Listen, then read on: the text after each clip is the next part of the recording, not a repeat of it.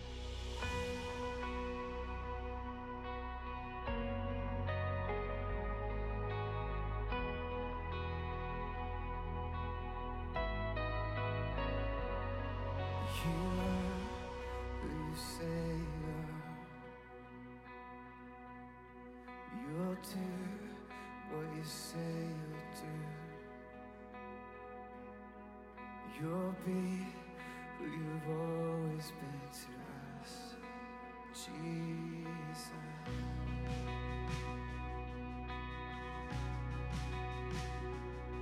And our hope is in you alone. Our strength in your mighty name.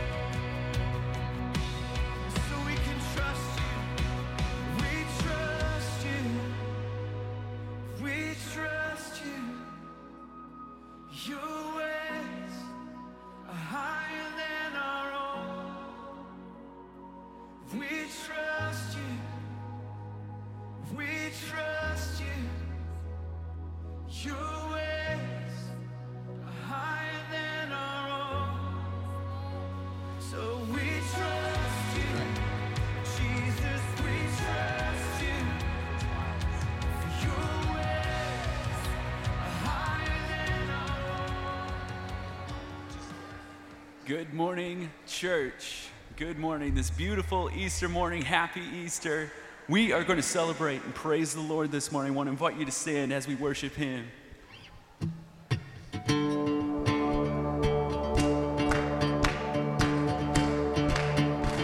I was buried beneath my shame. I was buried beneath my shame. Who could that kind of weight? It was my tomb till I met you. And I was breathing but not alive. All my failures I tried to hide. Was my tomb till I met you. You called my name. You called my name. That I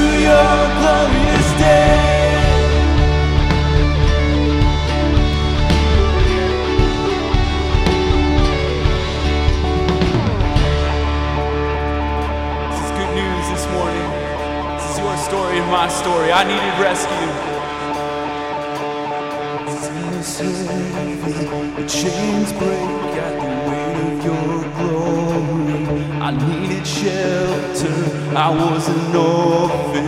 Now you call me a citizen of heaven.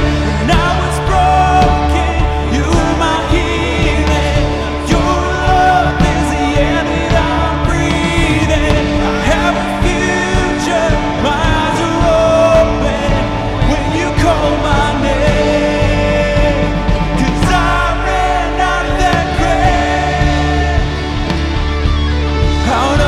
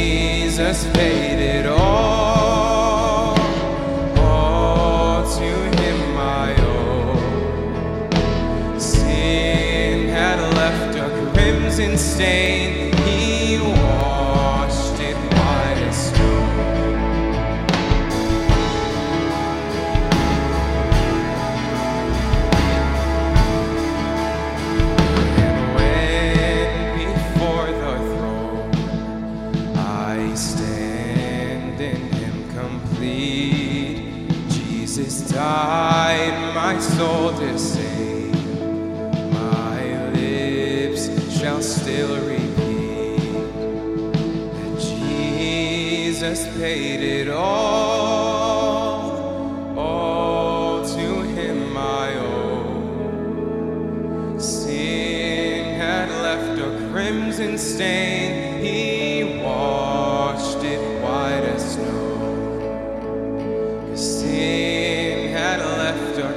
presence stands.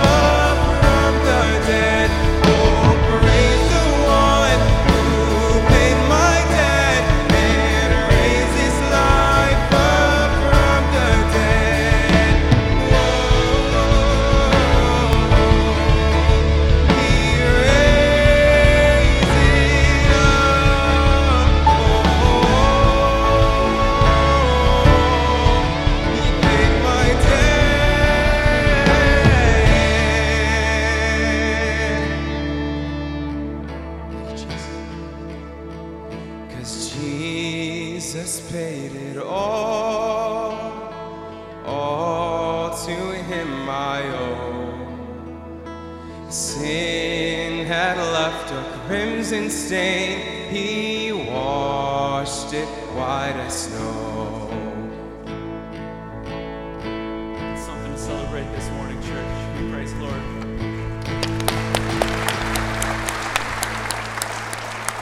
Good morning. Now, hey, to help us out, before you sit down, if you have empty seats in the middle, it would be very helpful if you can kind of squeeze in because we have lots of people coming in. But as you do that, you may be seated. So, good morning. Happy Easter. They're focusing on sitting down. They I did it too early. I did it You too early. did, you did. Wait. Okay, here we go. Try it again. Happy Easter. Yeah, it is great to be here with you guys this morning to celebrate a risen Savior. We are Yes. excited about what God has for us this morning, and uh, yeah, looking forward to a good morning. And so we are so happy you're here. If you are new with us today, we just want to welcome you. Thank you so much for being here. We love to meet you. And so after the service, if you go out into our foyer, we have a, a guest services out there that would love to say hi. We have a small gift for you, so that would be great. And if you call Colonial Wood your church home and you're wondering how you can give this morning, we have the offering boxes in the back. You text to give, you give on the app. But we are just so excited that y'all are here this morning. Yeah, we love the fact that, you know, it is because of the resurrection that we actually get to have hope. Amen?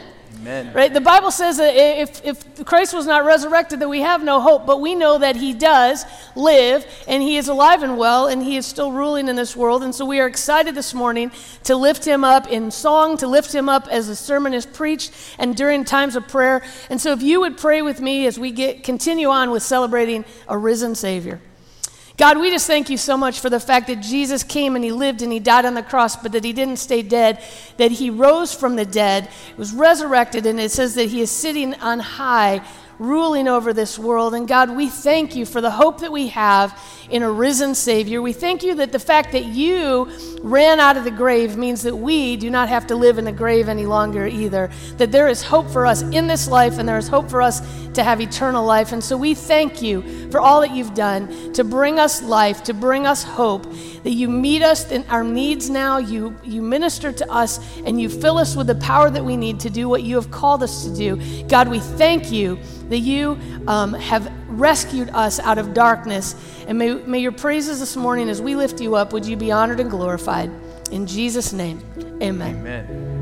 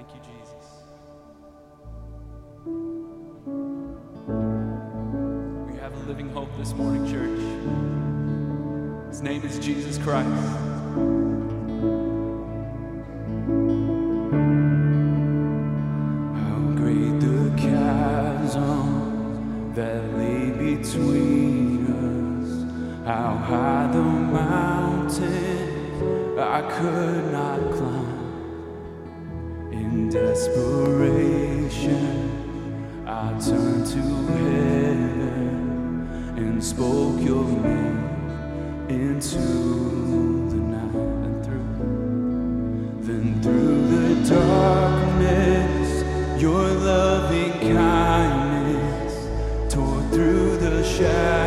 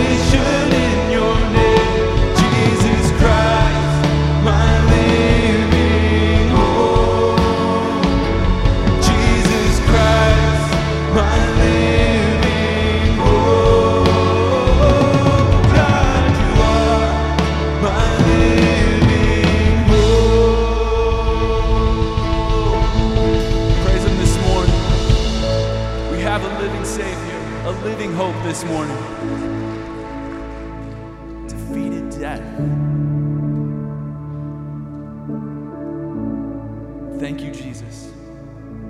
King of Kings, we celebrate you this morning. Thank you for your victory on the cross and over death for those that would believe in you and put their life in you. We thank you this morning. We celebrate you this morning. We love you and we thank you. It's in Jesus' mighty and powerful name we all prayed and celebrated this morning, praising the Lord. Amen, church. Amen. Can we praise the Lord? Just thank Him this morning. Amen. You can have a seat.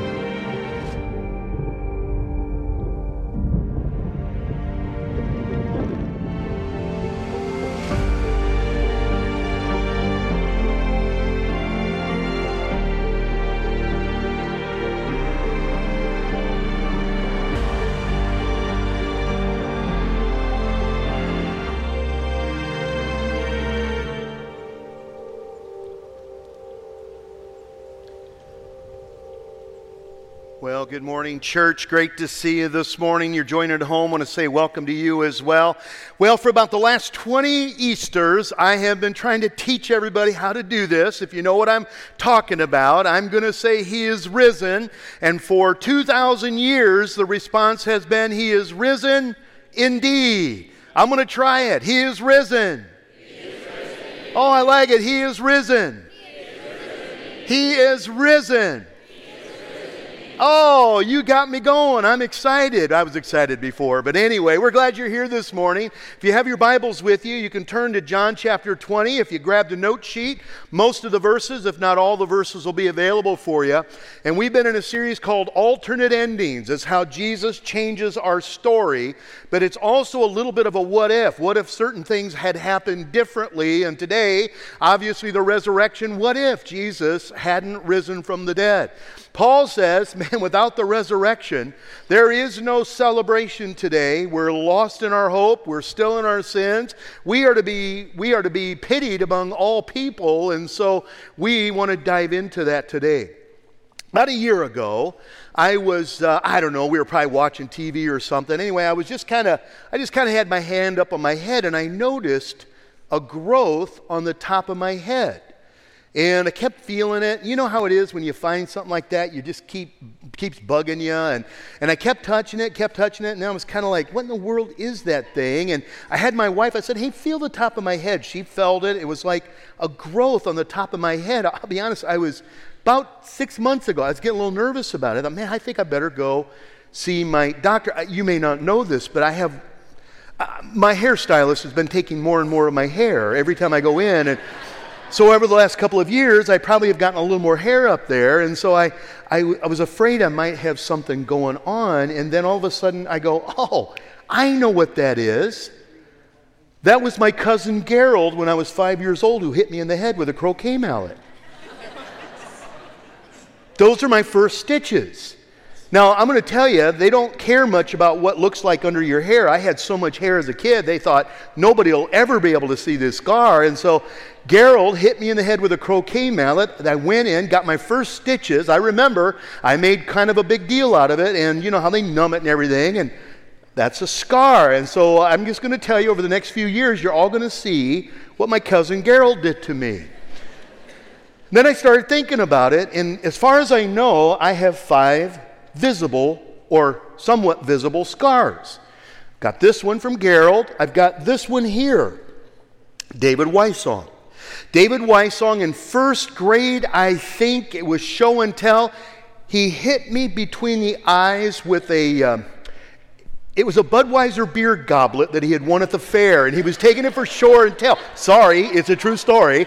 And uh, but I remember because Paul Michael was the bus driver, and Paul Michael took me out into the snow and used the snow to stop trying to get the bleeding. He was putting it on my head and trying to keep it from swelling.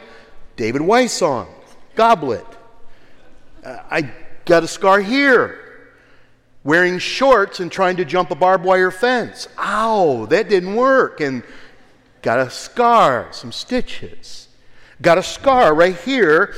It wasn't a cut, it was a burn. I was riding my, my Honda, 1971 Honda 175, and I was back, and my dad had just put some sand in our new pond, and he put some sand for the beach, and I drove through it. I wiped out, it turned over right onto my leg, and that burn went right into my calf. I, I've got a scar. I've Got a scar.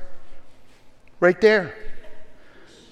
I'm just going to, I was dumb. That's all I was. That was trying to do something with a carpet knife that was never intended to be done with a carpet knife. And, and I was living in our house in, in uh, Warsaw, Indiana, and I went in like this. I never even looked. I went in and I said, Tammy, I think we might have to go to the doctor. She said, You're just kidding. I go, Nope. And she goes, Oh, I'll get the car. I'll get the car.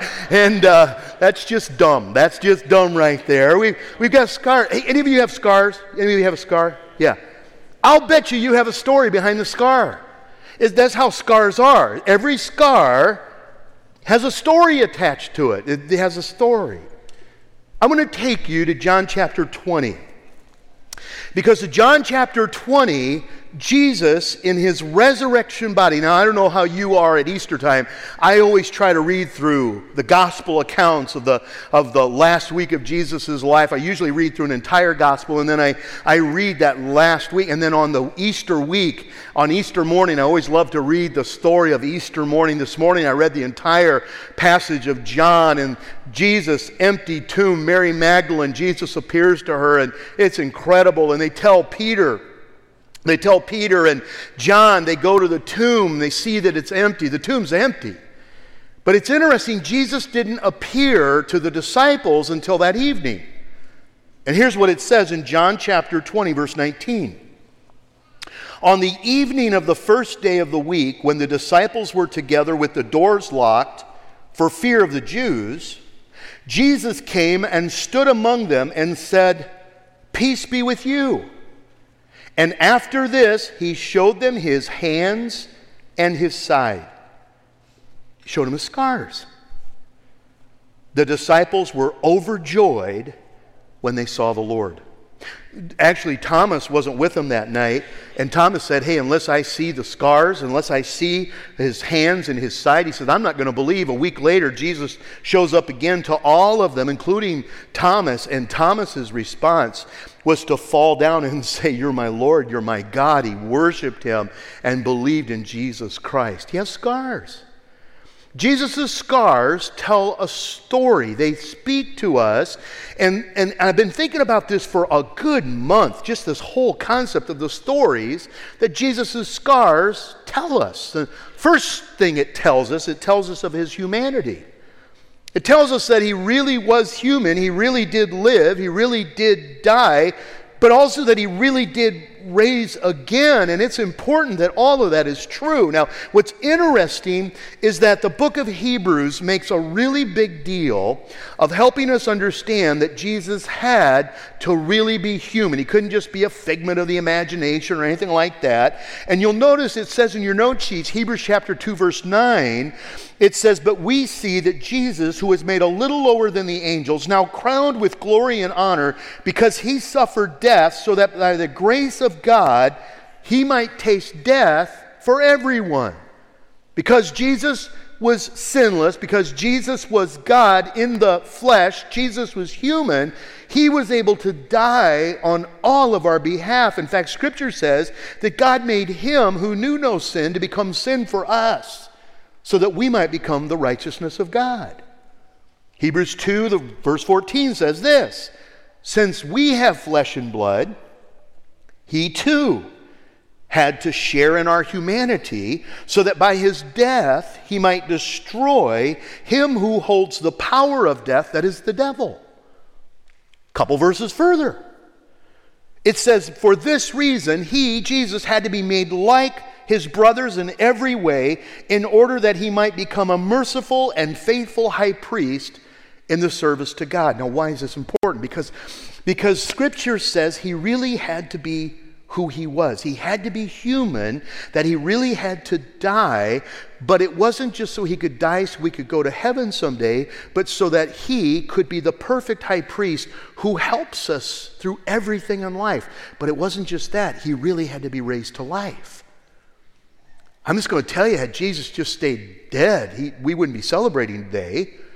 The fact that he's alive is important. Paul says it this way Romans chapter 1, again, it's in your note sheets. Romans chapter 1, it says, The good news about his son, Jesus Christ our Lord, he came as a human baby, born into King David's royal family line, and then being raised from the dead, he proved to be the mighty Son of God with the holy nature of God himself. In other words, because he is alive, it shows his authority, it shows he really is the Son of God. In fact, John, just a little bit later in John chapter 21, says, I wrote these things so that you might believe that Jesus is the Son of God and that by believing in him you might be saved.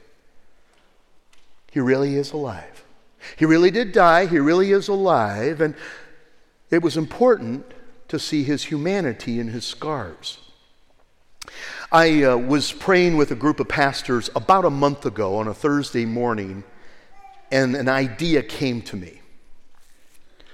And so I, I, when I get these ideas, I just assume it's from the Lord. Now, don't think I'm weird for thinking this, but the question I had is if a person dies and gets cut, will they heal after they die? Because I had heard stories uh, back from the 1800s how people's fingernails will keep growing and their hair will keep growing and stuff. By the way, I found out that's not true, but I thought it was. And so I was looking up while during prayer, because when I get on these things, I can't I can't pay attention to prayer. And I thought this was a God thought, so I'm looking it up real quick. Do people heal post mortem? And you believe it or not, there's nothing on the internet about it. And by the way, Google is sending me the weirdest stuff now, but anyway.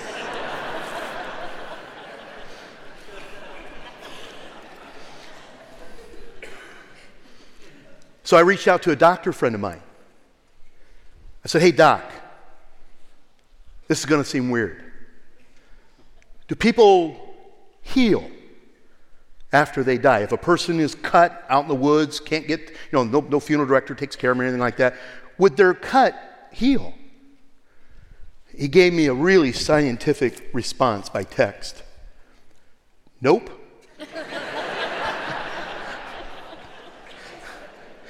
he said a little more. He said a little more. Nope. Healing takes inflammation and scar tissue to form. Those require cells to migrate to the injured site. Living cells require oxygen. Dead people aren't breathing. And I know that sounds not very profound, but that struck me so profoundly. Dead people aren't breathing. And Jesus' scars proclaimed he was breathing. He wasn't just a figment of their imagination. He wasn't just a ghost, he really was alive. The scars also tell the story of Jesus' humility, his humility. It's interesting what the book of Philippians says. Philippians chapter 2 says, Your attitude should be the same as that of Jesus Christ, who being in the very nature God, now get that, he's in his very nature God, did not consider equality with God something that he had to grasp but he made himself nothing, taking on the very nature of a servant, being made in human likeness, and being found in appearance as a man. Here it is. He humbled himself and became obedient to death, even death on the cross. In fact, I would tell you, he not only humbled himself by giving up heaven, but he allowed himself to be humiliated by a death on the cross. I don't want to focus too much on the cross today because today's the resurrection, but it's interesting the nature of the cross. The cross was invented to be the cruelest form of anti revolutionary tactics by the Roman Empire. See, you weren't just to be put into pain, they wanted you to die in shame. It was to deter people from ever questioning the Romans. And so it was painful, but it was also shameful. It was intended to be a mockery. It was intended for people to make fun. In fact, the fact that Jesus was, was hung between two criminals, he, he was literally, he lost his reputation. Here's the one who is absolutely without sin, he's absolutely pure, and yet he's being numbered among those who are criminals. And I don't know about you, there's, I would take a hit for a lot of people, I would take probably a bullet for a few people, but I wouldn't there's not very many people that I want to lose my reputation for. And there was a pastor who was here on Good Friday when we joined with believers all around the community. And he said something that I had known, but when he said it, it really hit me because he was talking about how he was trying to decide that morning what he should wear to the gathering. And then he remembered that when Jesus hung on a cross, he wasn't wearing anything. I know we like to put a loincloth over our Savior on the cross to show dignity and respect, but I want to tell you that is not historically how crucifixions took place. They were hung for maximum shame. And if Jesus would take that kind of a hum- humbling and humiliation for me, it means he'd do anything for us. His scars speak that he's wanting to come alongside and help us, his humanity. It's that he would do anything for us, his humility. But there's a third thing the scars communicate, and it's his healing. It's his healing. And I'm not talking just about the healing of Jesus himself in his resurrected state, but it's the healing that he wants to offer for us. I have five physical, identifiable scars that I know about. But I'll be honest, I got a few others that are inside. And so do some of you. They're the things that nobody sees. They're the things that come from either hurts or wounds or betrayals or you fill in the blank. It can be from devastating relationships. It can be from your own choices, your own mistakes. I can probably identify with any number of those. Over the years, I was reflecting this morning and last night about the different individuals that I've come into contact with over the years. And I, I went back 30 years as I was ministering in a little community in Warsaw, Indiana. Then I, I moved ahead into Elkhart, Indiana. And then over the years that I've been here, and it's really interesting. I've got, I, I tell you what, there are very few stories anymore that shock me. I, I've heard almost all of them, and I've heard them multiple times. People who have been through abuses, some multiple abuses, some at the hands of those that they trusted the most, some who've gone through devastating failure and they lived with that sense of devastation. I think of one young man that was abandoned by his dad and carried that for years. I think of one young lady that about 25, uh, 23 years ago, she had started coming to our church, and I'll be honest, her and the man that she was a fiance to, they were kind of messy. Both had been through broken marriages, both were looking for a new start. And I remember when she came in, she was favorable toward the things of Christ, but she just couldn't accept Christ. I remember when I talked to her, she used words like this Pastor, I could never trust a heavenly father. I don't trust any man. In fact, she said, Pastor, I like you, but I don't trust you. And the Lord gave me a word for her that I, I said, I feel like the Lord is, is telling me to say this to you. You don't have to trust Him all the way. If you just trust Him as much as you know how. And the Lord will meet you there and He'll carry you the rest of the way. And I, I watched as Deb came into a relationship with Jesus Christ. I got to baptize her and her fiance. I got to, I got to do one of the most memorable weddings of my life with this couple, as they said I do. They, they tracked me down after I moved up here just to keep me up to date what God was doing in their life which makes the words of 1 Peter so powerful. When Peter writes these words, he's actually quoting the Old Testament.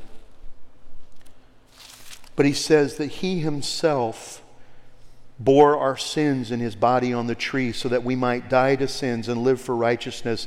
For by his wounds you, you've been healed.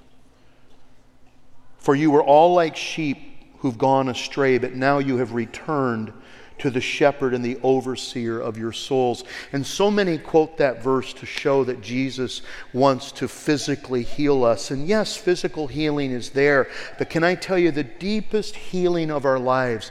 Paul's, uh, uh, the psalmist says in Psalm 103, he heals he forgives all of our sins. That means a spiritual healing. And He heals all of our diseases. That means a physical healing. And it says, and He redeems our life from the pit and fills it with good things that satisfy. That is an emotional healing. And can I tell you, when Jesus heals on that level, his scars represent a healing that is so much deeper than just our, our physical lives. They tell a story. His scars tell the story of his humanity and his humility and his healing, but it really tells the story of our hope. Scripture says this isn't all there is. There's a hope. God wants to, God wants to give us a future. Jesus didn't just die on a cross so we can die and go to heaven, although that'd be pretty cool if that's even all it was. But, but he wants to, he, Jesus said this to Martha when, when he was speaking to her. He said, I am the resurrection and the life. He says, You come to me. You come to me and you can start living today. There's hope, there's a future. Paul says this in 1 Thessalonians chapter 4. He says, Brothers, sisters, friends, we don't want you to be ignorant about those who fall asleep or those are grieved like the rest of men who have no hope because we believe Jesus lived, but we also believe Jesus died, and we believe Jesus rose again. And because Jesus rose again, we believe also that He's going to bring all of us who have fallen asleep in Him, who have passed away, He's going to bring all of us with Him because He lives, I live. That is the essence of the gospel. Paul says in 1 Corinthians chapter 15, he says these words. He says, This is the gospel that Jesus died for your sins according to the scriptures, and that he rose again on the third day. He says, Now, you can call yourself a Christian all you want, but you can't be a Christian unless you believe he died for your sins and rose again. And yesterday morning, I was preparing for a funeral in this room. And something something occurred to me that I had never thought of before. And let me finish it before you say I'm wrong. It occurred to me nobody's life was transformed because of an empty tomb. A lot of people believe in an empty tomb. The disciples believed the tomb was empty. The Pharisees, they believed it was empty too. Pilate, he believed it was empty. Soldiers came and told him it was empty. The soldiers believed it was empty. In fact, can I just share with you, and I don't need to argue it this morning, but I'd love to meet with you if you want to talk about this. One of the most provable facts in all of history is that on the first Easter morning, the tomb was empty. I mean, that's really undeniable. How it got empty, people, they like to argue about. But whether or not the tomb was empty, that, that is historically a proven fact. See, a lot of people believe the tomb's empty. But it's interesting, it was only after an encounter with the living Savior that their lives were changed. Mary's life was changed. Why? Because she encountered Christ. The road to Emmaus, those guys were changed because they had an encounter with Christ. The disciples, did you see what it said in that very first verse? On the first day of the week, they were together and they were behind locked doors and they were afraid until they had an encounter with the living Savior. See, it's, it's not just enough to say the tomb was empty. It's trusting in the living Savior that changes a life, that'll transform us, that brings healing and hope. His scars tell a story. I've been thinking about this message for a long time, longer than almost any Easter message I think I've ever preached. And about two weeks ago, I was reminded of another scar, and it was a scar that I actually gave my dad. I was about five or six years old.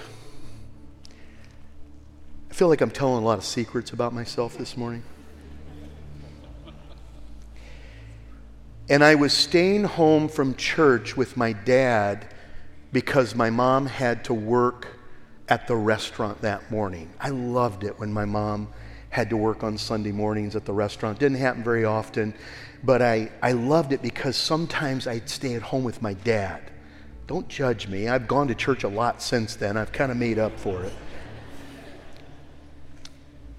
it.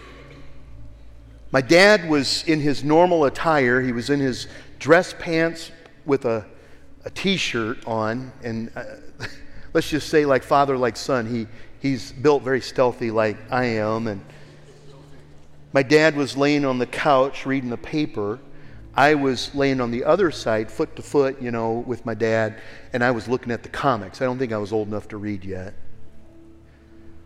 And my dad said, Phil, actually, he said, Philip, Philip, go get me a cup of coffee. And uh, we only drank instant coffee at home, Folgers, I think, at that time. Moved to Sanka later on, decaf, you know.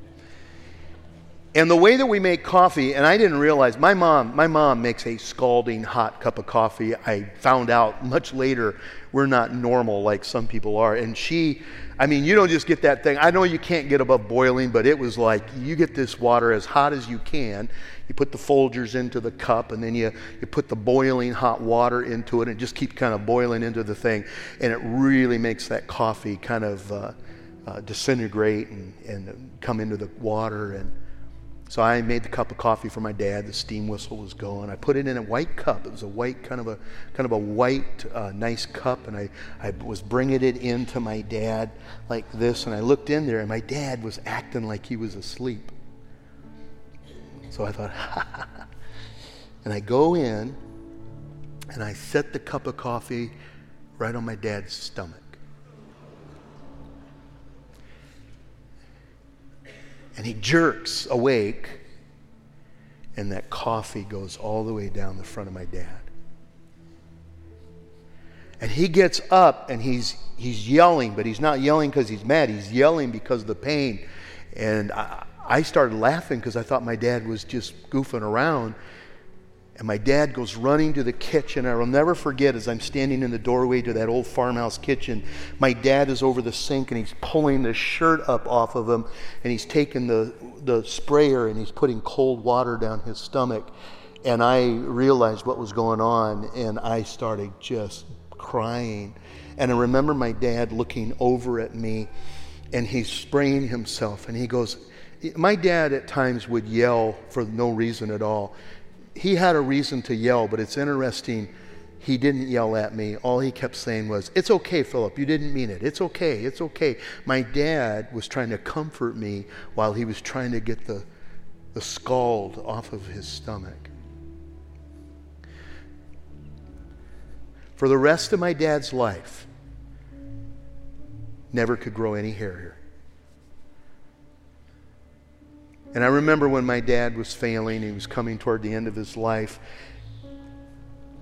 My dad liked to be with a shirt open, and I remember he was He was either in the hospital or he was at home. I, I don't remember where, but I just remember seeing that, seeing that red, that red scald, no hair.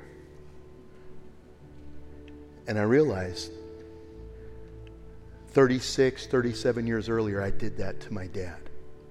And every time I saw my dad's stomach, it reminded me of how bad I had hurt him.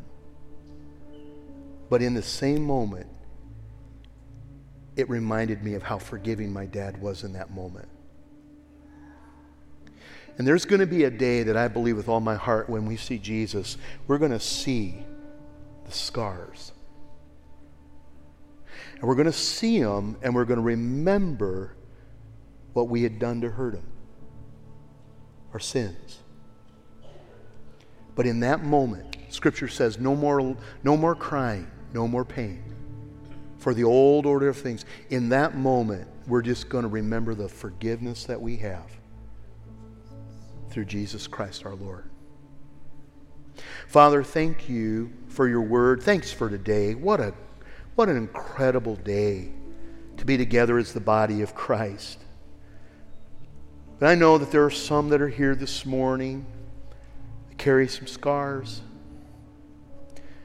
that carry some wounds. And Lord, I thank you that we can bring everything that we are physical, emotional, seen and unseen, our past, our present, our future.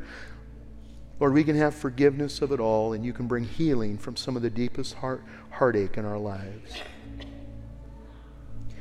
And there are probably even a few here this morning that believe in an empty tomb, but Lord, they've, they've maybe never had an encounter with a risen Savior. Or maybe you're here this morning and you're kind of like Deb that, man, I don't trust anyone. But Lord, I really want to trust you. You don't have to have the right words, you don't have to have the right function or form. You don't have to go through some ritual. Just simply, Jesus, I believe you're real. I believe you died for my sins. I believe you really did come to life, and I want you to come into my life and change me and forgive me. And I don't even know what it means yet to follow you, but I want to follow you. Make me into the man of God, the woman of God you want me to be. Make me your child. I pray that this Easter morning.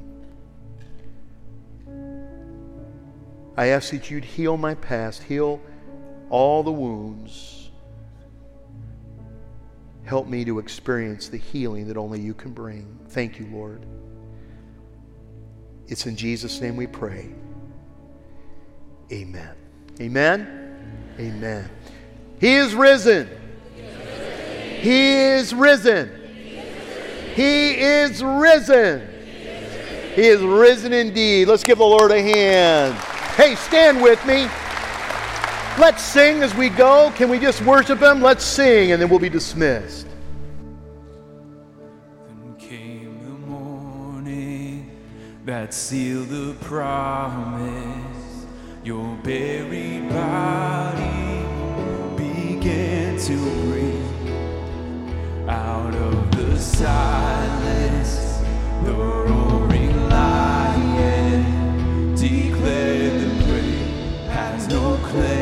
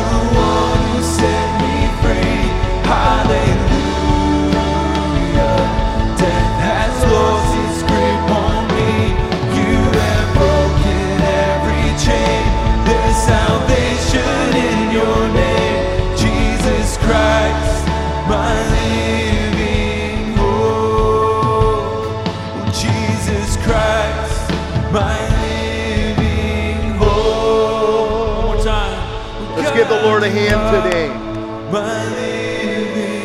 Oh, let's give the Lord a hand this morning. Hey guys, have a great Easter. God bless you as you go.